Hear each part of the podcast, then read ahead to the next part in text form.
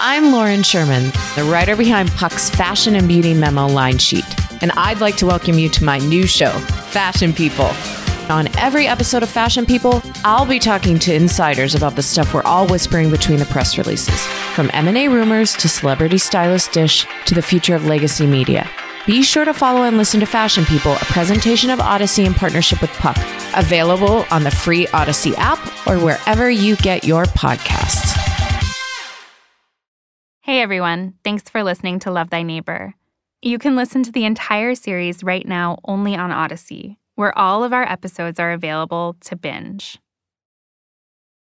Before we begin, just a note that this episode contains explicit racist and anti Semitic language and descriptions of violence.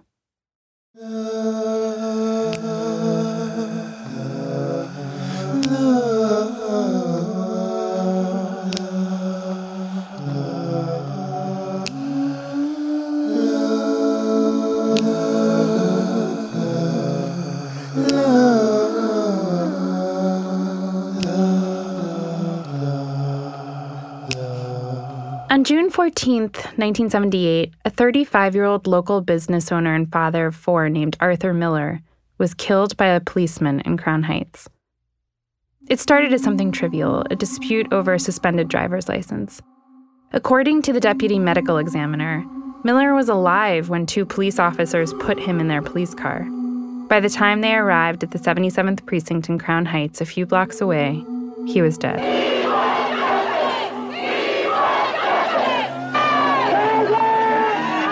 Blacks in Crown Heights are angry over recent incidents. That night, hundreds of protesters marched to the precinct where they were confronted by dozens of helmeted officers. We get angry summertime, winter time, morning, noon, we stay angry all the time. Reverend Herbert Daughtry was living in Crown Heights at the time. Wake up angry, go to bed angry, eat angry, we sleep angry at what was happening. Police was killing us. 1978, Arthur Miller. He was a prominent civil rights activist and is the author of a book called No Monopoly on Suffering Blacks and Jews in Crown Heights and Elsewhere. And we were powerless. And uh, we intended to put an end to it. A part of the powerlessness is that we couldn't even protect ourselves, couldn't even protect children. Two days after the killing of Arthur Miller, while the Caribbean community was still reeling, a group of Lubavitchers chased a black 16 year old named Victor Rhodes through Crown Heights and viciously beat him. A 16 year old black youth, Victor Rhodes, has been in a coma most of the week after he was beaten by a group of Hasidim, apparently for taunting an old Jewish man. Jews was chasing him up from that corner up down the block, and they stopped him and just started kicking him and stomping him. How many people? About 50. And how long did it go on? About five minutes. It was a vigilante style. He was stomping and kicking the boy until it was uh, his, when I walked out, his head was just a puff of blood. Two Um, it's when the uh, Hasidic community was accused of beating Victor Rhodes, 15, 16 year old black youth, into a pulpit, a pulp. I mean, I went to see him in the hospital, and his head was big. It was reported at the time that the mob that chased Victor Rhodes included members of a Lubavitch vigilante patrol group, which they denied. The Maccabees, who we talked about last episode, were disbanded in 1971 under intense political pressure. But by the late 70s, they'd reformed under the new name, the Shmira, which means guarding in Hebrew. For some blacks, the Hasidic patrols have become the leading symbol of racial friction. This is from an NBC News report on June 23, 1978, a week after the beating of Victor Rhodes. The Hasidim say they're needed for protection against crime. Police, it could take up to an hour. You're waiting, you're waiting, you're waiting. If you have a burglar at your window, you call the police, you know, you could just stand and wait there, and he, he could empty out your house before you get the police there. But on the street, there's bitter argument about the patrols. I feel safer when I know I see them on the street. It's not a vigilante group. Don't call that. Don't call that a vigilante group. I would call it self-protection. I did not. There was clearly a need to fill a void in city services, including public safety. And it makes sense that, like the Maccabees before them, the Shmira had a close relationship with the local police station. But by the end of the 1970s, Crown Heights was nearly 80% black. And though the Shmira claimed their mission was to protect everyone in the neighborhood, the group was made up of mostly Hasidic men. And some of the problems predicted by residents that we heard from last episode, things that they were worried about 15 years earlier, they were starting to become a reality. The black residents in Crown Heights often complained that they were harassed by the Shmira, stopped and forced to show ID, and intimidated in their own neighborhood. You shouldn't have vigilantes. This is America. Like you shouldn't have vigilantes. You know. Yeah, but look, look. Who's going to protect me if I want to go home at, at night? Well, where is the police? But you shouldn't have vigilantes riding around in cars. You don't need vigilantes. No, but the guys that beat that kid up, you don't need that. You got the police down there. That's who should do it. Late this week, in frustration, blacks started organizing their own street patrol. In the summer of 1978, Reverend Daughtry, an incendiary and controversial figure who came under fire at times for anti Semitic statements, helped form an all black vigilante patrol group with other community leaders. We intended to uh, uh, provide a presence, a no nonsense presence that we were not we were not the turn the other cheek crowd, you know, and we wanted to make that clear. I'm Collier Meyerson, and this is Love Thy Neighbor, Episode 3 Things Fall Apart.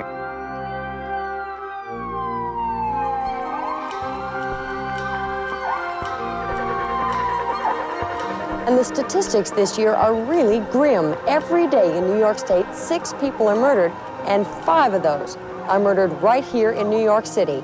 The total, the record number for the year. This is from an ABC News report in 1981. Racial tension and rising crime weren't the only New York stories in the late 70s and throughout the 80s, but they were the big ones. What was happening in Crown Heights was taking place against this larger backdrop an escalating series of high profile deaths and reactions that also fueled the explosion of the 1991 riot. By the end of 1981, homicides in New York would reach an all time high. Over the next five years, over a thousand people were killed in the city each year. The city's revenue issue worsened, and poverty rates remained high through the 80s. Public services were bled dry or disappeared altogether because of massive cuts in public funding. All of that contributed to a rise in homicides and street robberies in New York. It also contributed to some of the worst racial tension the city had experienced in decades. And Crown Heights was not spared. Many Lubavitchers were attacked and killed in their neighborhood during this time, though the crimes went largely unnoticed outside the community. Because of my dad's work, I grew up hearing about homicides and police brutality of Black New Yorkers. Names that he brought up constantly, and names that anyone living in New York in the 1980s will probably recognize. September 1983, Michael Stewart, who is young and black, is arrested and beaten to death by a group of white police officers. Michael was a graffiti artist and he was killed in the subways while allegedly writing some graffiti. My dad represented his family. He was close with Keith Haring at the time, and he was young. He was 21. Actually, Al Sharpton, Vernon Mason, and Alt Maddox were very high profile people, um, and they were leading protests related to the death of Michael Stewart. December 1986. 23 year old Crown Heights resident Michael Griffith is driving with two friends in the mostly white neighborhood of Howard Beach on their way to pick up Griffith's paycheck when their car stalled. They walked into a pizza parlor to use the phone, and when they stepped outside, a gang of white teenagers was waiting for them, wielding baseball bats and tire irons. One of Griffith's friends was able to escape, another was severely beaten, and Griffith didn't make it out alive. In sorrow and anger, dozens of blacks massed in the white middle class neighborhood of Howard Beach to mourn the death of Michael Griffith, a 23 year old construction worker. He and two friends, marooned in this area late Friday night when their car broke down, were chased by about 10 white youths wielding bats and sticks. Trying to escape on this expressway, Griffith was hit by a car and killed. My father represented Michael Griffith's family and would go on to represent his brother, Chris, six years later in the aftermath of the Crown Heights riot. Chris is the photojournalist who was beaten up by the cops while he was reporting on the riot. Incidents like these happen with shocking frequency during this period in New York City. And every time, it seemed like the same old cycle of violence, outrage, and political stasis would unfold. Two months after the death of Michael Griffith, another Black Crown Heights resident named Willie Mae Reddish fled from her home at 1:30 in the morning. Someone had broken into her basement and set an orange juice carton filled with gasoline on fire. Reddish escaped the burning home with her mother and three sons. There was speculation that it was done by members of the Hasidic community.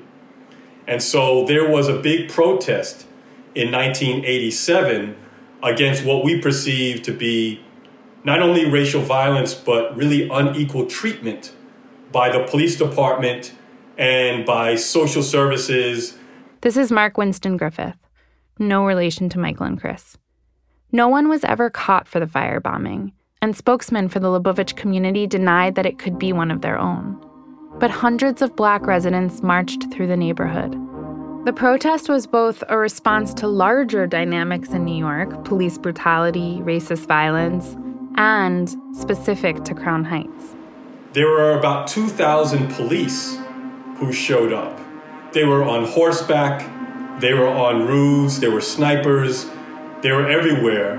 Not only did we, did we feel like they were there because they felt like the black people were going to tear shit up, but also because the Hasidic community demanded it for their protection.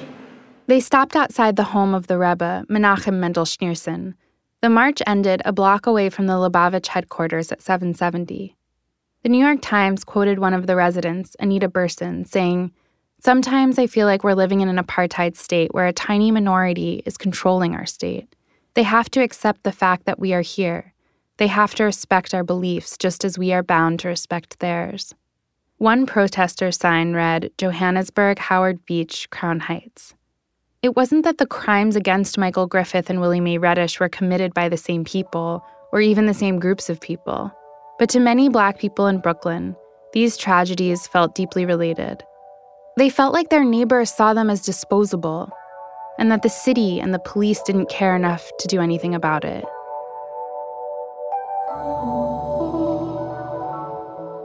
After the break, two different visions for a city in turmoil the fight for mayor between David Dinkins and Rudolph Giuliani.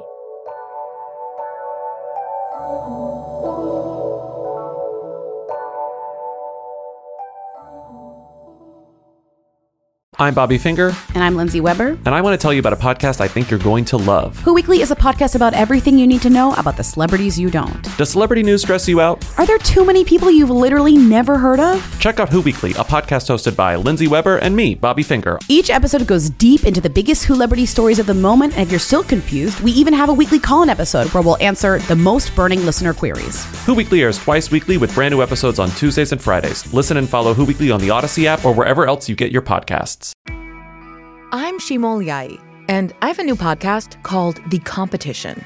Every year, 50 high school senior girls compete in a massive scholarship competition.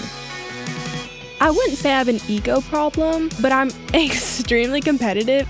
All of the competitors are used to being the best and the brightest, and they're all vying for a huge cash prize. This will probably be the most intense thing you've ever gone through in your life. I remember that feeling because I was one of them. I lost. But now I'm coming back as a judge and also a kind of teen girl anthropologist. Because if you want to understand what it's like to be a young woman in America today, the competition's not a bad place to start. Hopefully, no one will die on stage tonight.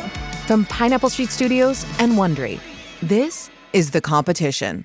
Follow The Competition on the Wondery app or wherever you get your podcasts. You can listen to The Competition early and ad-free right now by joining Wondery Plus.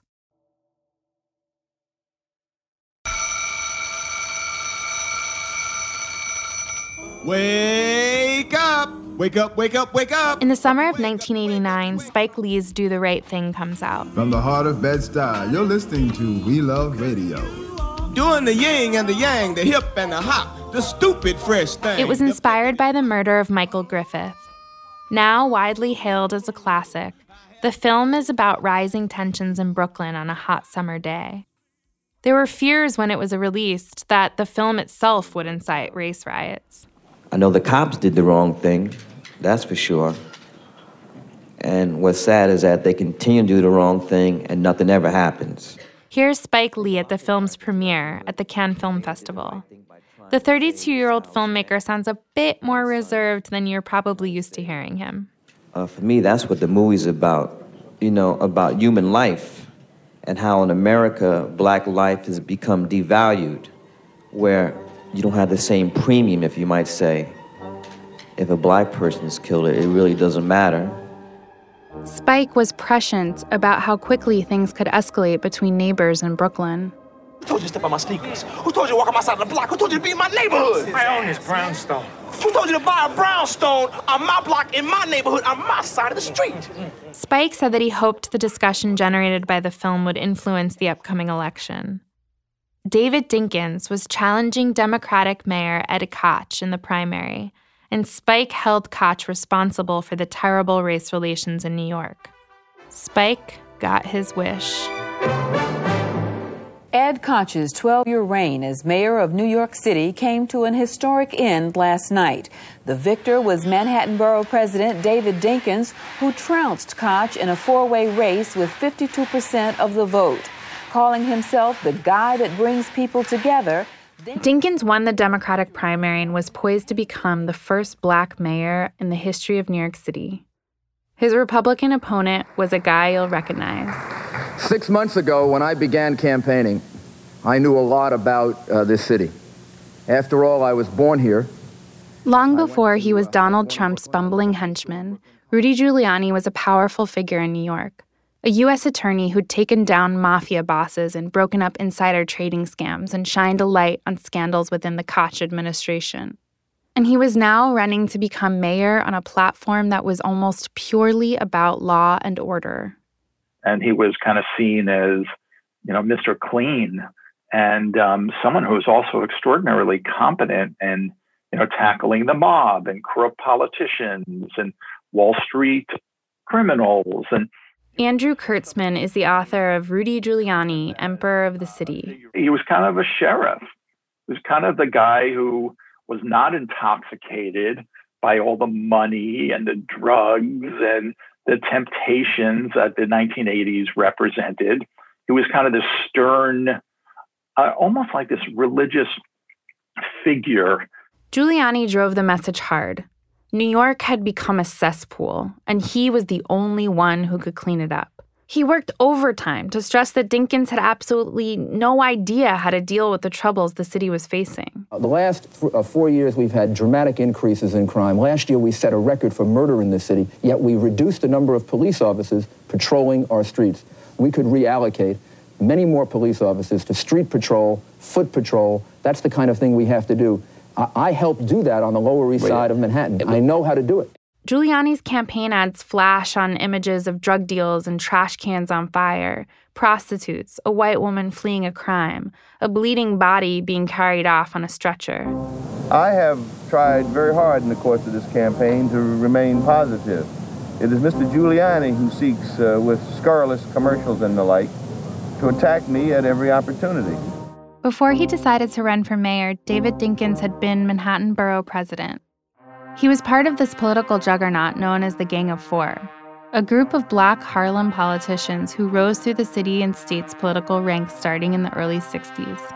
He comes from a, a generation where, where it was important to integrate, and it was, it was very aspirational. Peter Knobler is the co author of Dinkins' autobiography, A Mayor's Life Governing New York's Gorgeous Mosaic. You never saw him in jeans. You never saw him in a t-shirt. He comported himself with, you know, sartorial respect. I, oh, I find it very interesting that, that that's what the, what people key to, as opposed to his uh, intellectual rigor or the things he actually did. There's a lot of talk about, about the way he dressed. He dressed that way because his generation had to be accepted by white society. And the way to do that is to speak the King's English, and to dress properly. It's worth pausing here for a second to say that white politicians don't have to pay attention to their whiteness. The way that Dinkins talked and dressed, the tightrope that he walked in trying to appeal to white voters, It worked for him sometimes and got held against him at others.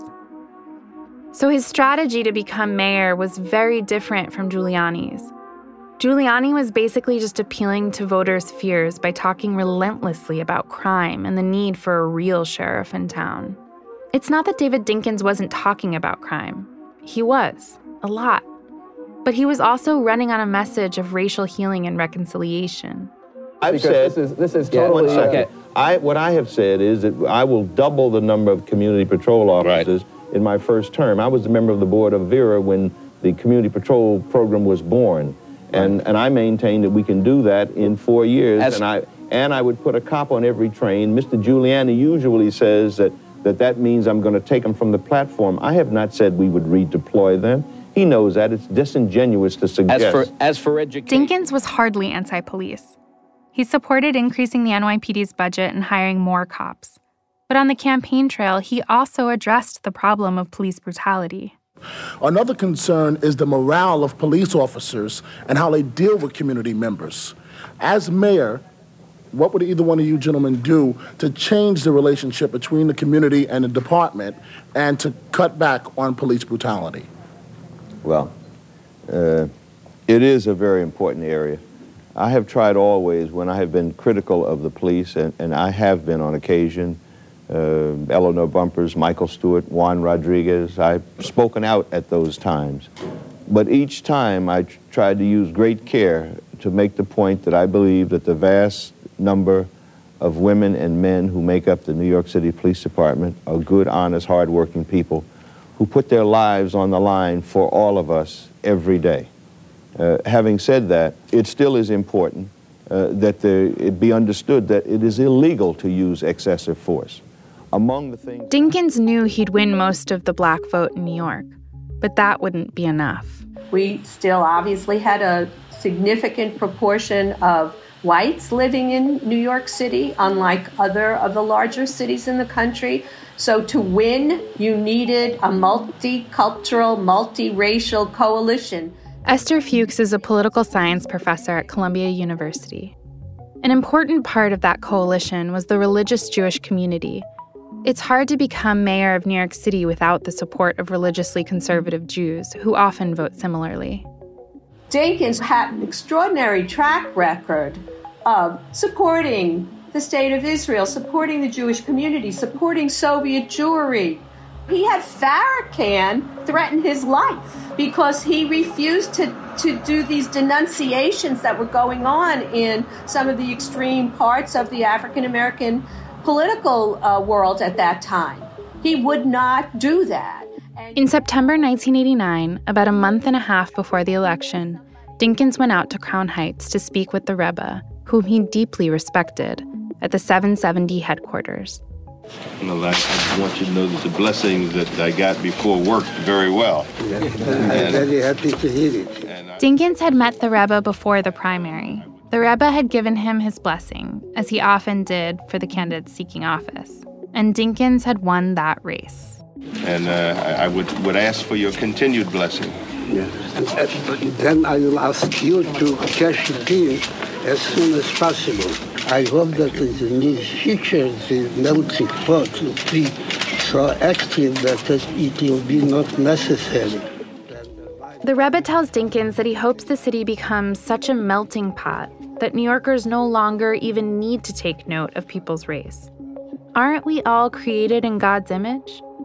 For a lot of Lubavitch people, this really resonated. I thought that Mayor Dinkins was the sweetest man. This is Henya Lane. She's a well known shadchanet among the Lubavitch community in Crown Heights. That's Yiddish for matchmaker. Dating works a bit differently for Lubavitchers, and pairing young people for marriage is still an important role in the neighborhood to this day. I don't know if I'm a celebrity, I'm just a nice lady. So before um, a young bride gets married, um, we give them many classes and we teach them uh, how to respect each other, how to live with each other, physically, emotionally, mentally. Henya came to believe that Dinkins was the right candidate. He was kind, he was gentle. I used to listen to him. I was so happy that we had a mayor that was black because we're colorblind.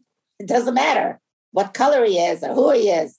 Um, we had Koch, he was Jewish. We had Dean, he was Jewish. We had mayor. I was happy. I, we should have all kind. We should be diversified in mayors and governors and police. I like all these things. Dinkins' vision of racial healing was made all the more resonant late that summer before the election after yet another killing of a young black New Yorker. A white crowd in the Italian American neighborhood of Bensonhurst stalked and killed 16 year old Yusuf Hawkins. The brutal murder was a racist, senseless attack. And Yusuf Hawkins' name became a rallying cry, another victim in the long list of racist violence.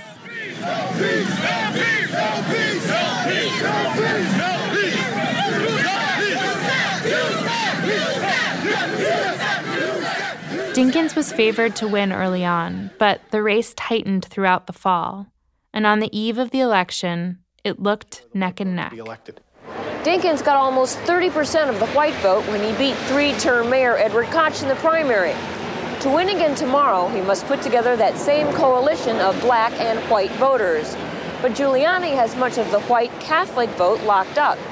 That leaves Jewish voters as the white swing group that both candidates must have to build a winning coalition. When they finished counting the votes, Dinkins won by an incredibly slim margin less than 50,000 votes.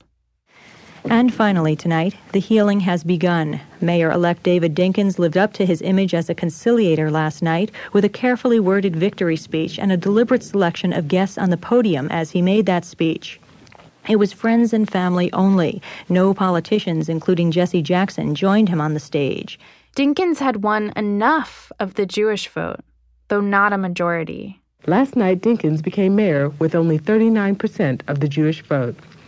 By contrast, 97% of all African Americans voted for David Dinkins, hardly surprising since nearly every black elected official and clergyman came out in his support, and that vote was crucial in winning Brooklyn, the Bronx, and Manhattan. Two months later, Dinkins was sworn in at City Hall the first black mayor in the history of New York City. David Dinkins, who is now Mayor Dinkins, is scheduled to step out from City Hall and take a public oath of office and become New York City's 106th mayor and the city's first African American mayor. As Dinkins famously put it in his inauguration speech after beating Giuliani I see New York as a gorgeous mosaic of race and religious faith, of national origin and sexual orientation of individuals whose families arrived yesterday and generations ago, coming through Ellis Island or Kennedy Airport, or on buses bound for the Port Authority.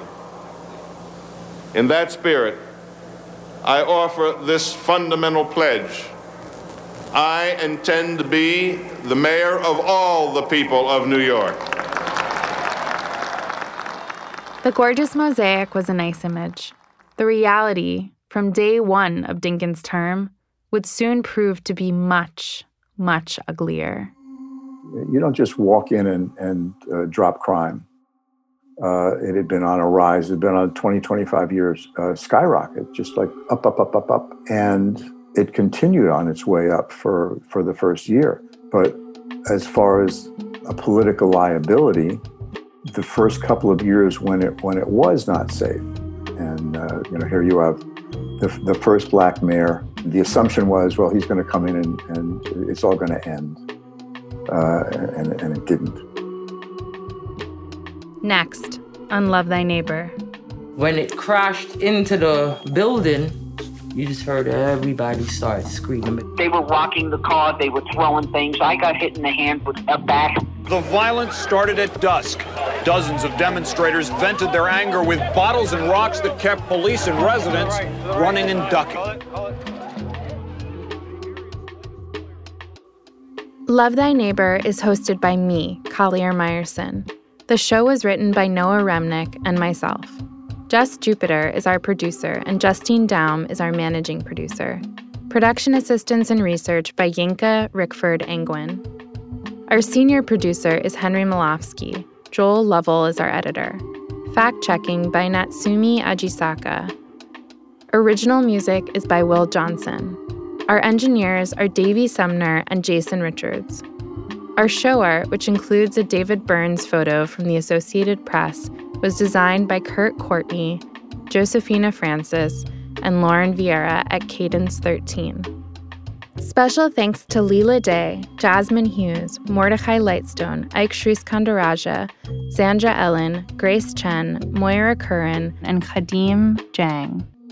Legal services for Pineapple Street by Bianca Grimshaw at Granderson Des Rochers and Katie Ali Mohammadi and Vernissa Washington at Donaldson Callif Perez. This show is a production of Pineapple Street Studios our executive producers are Max Linsky and Jenna Weiss Berman. If you've enjoyed listening to this episode of Love Thy Neighbor, you can listen to the next episode and the rest of the series right now exclusively on Audacy. Find all the podcasts and audio that matter to you. Download Audacy from the App Store or Google Play today. Thanks for listening.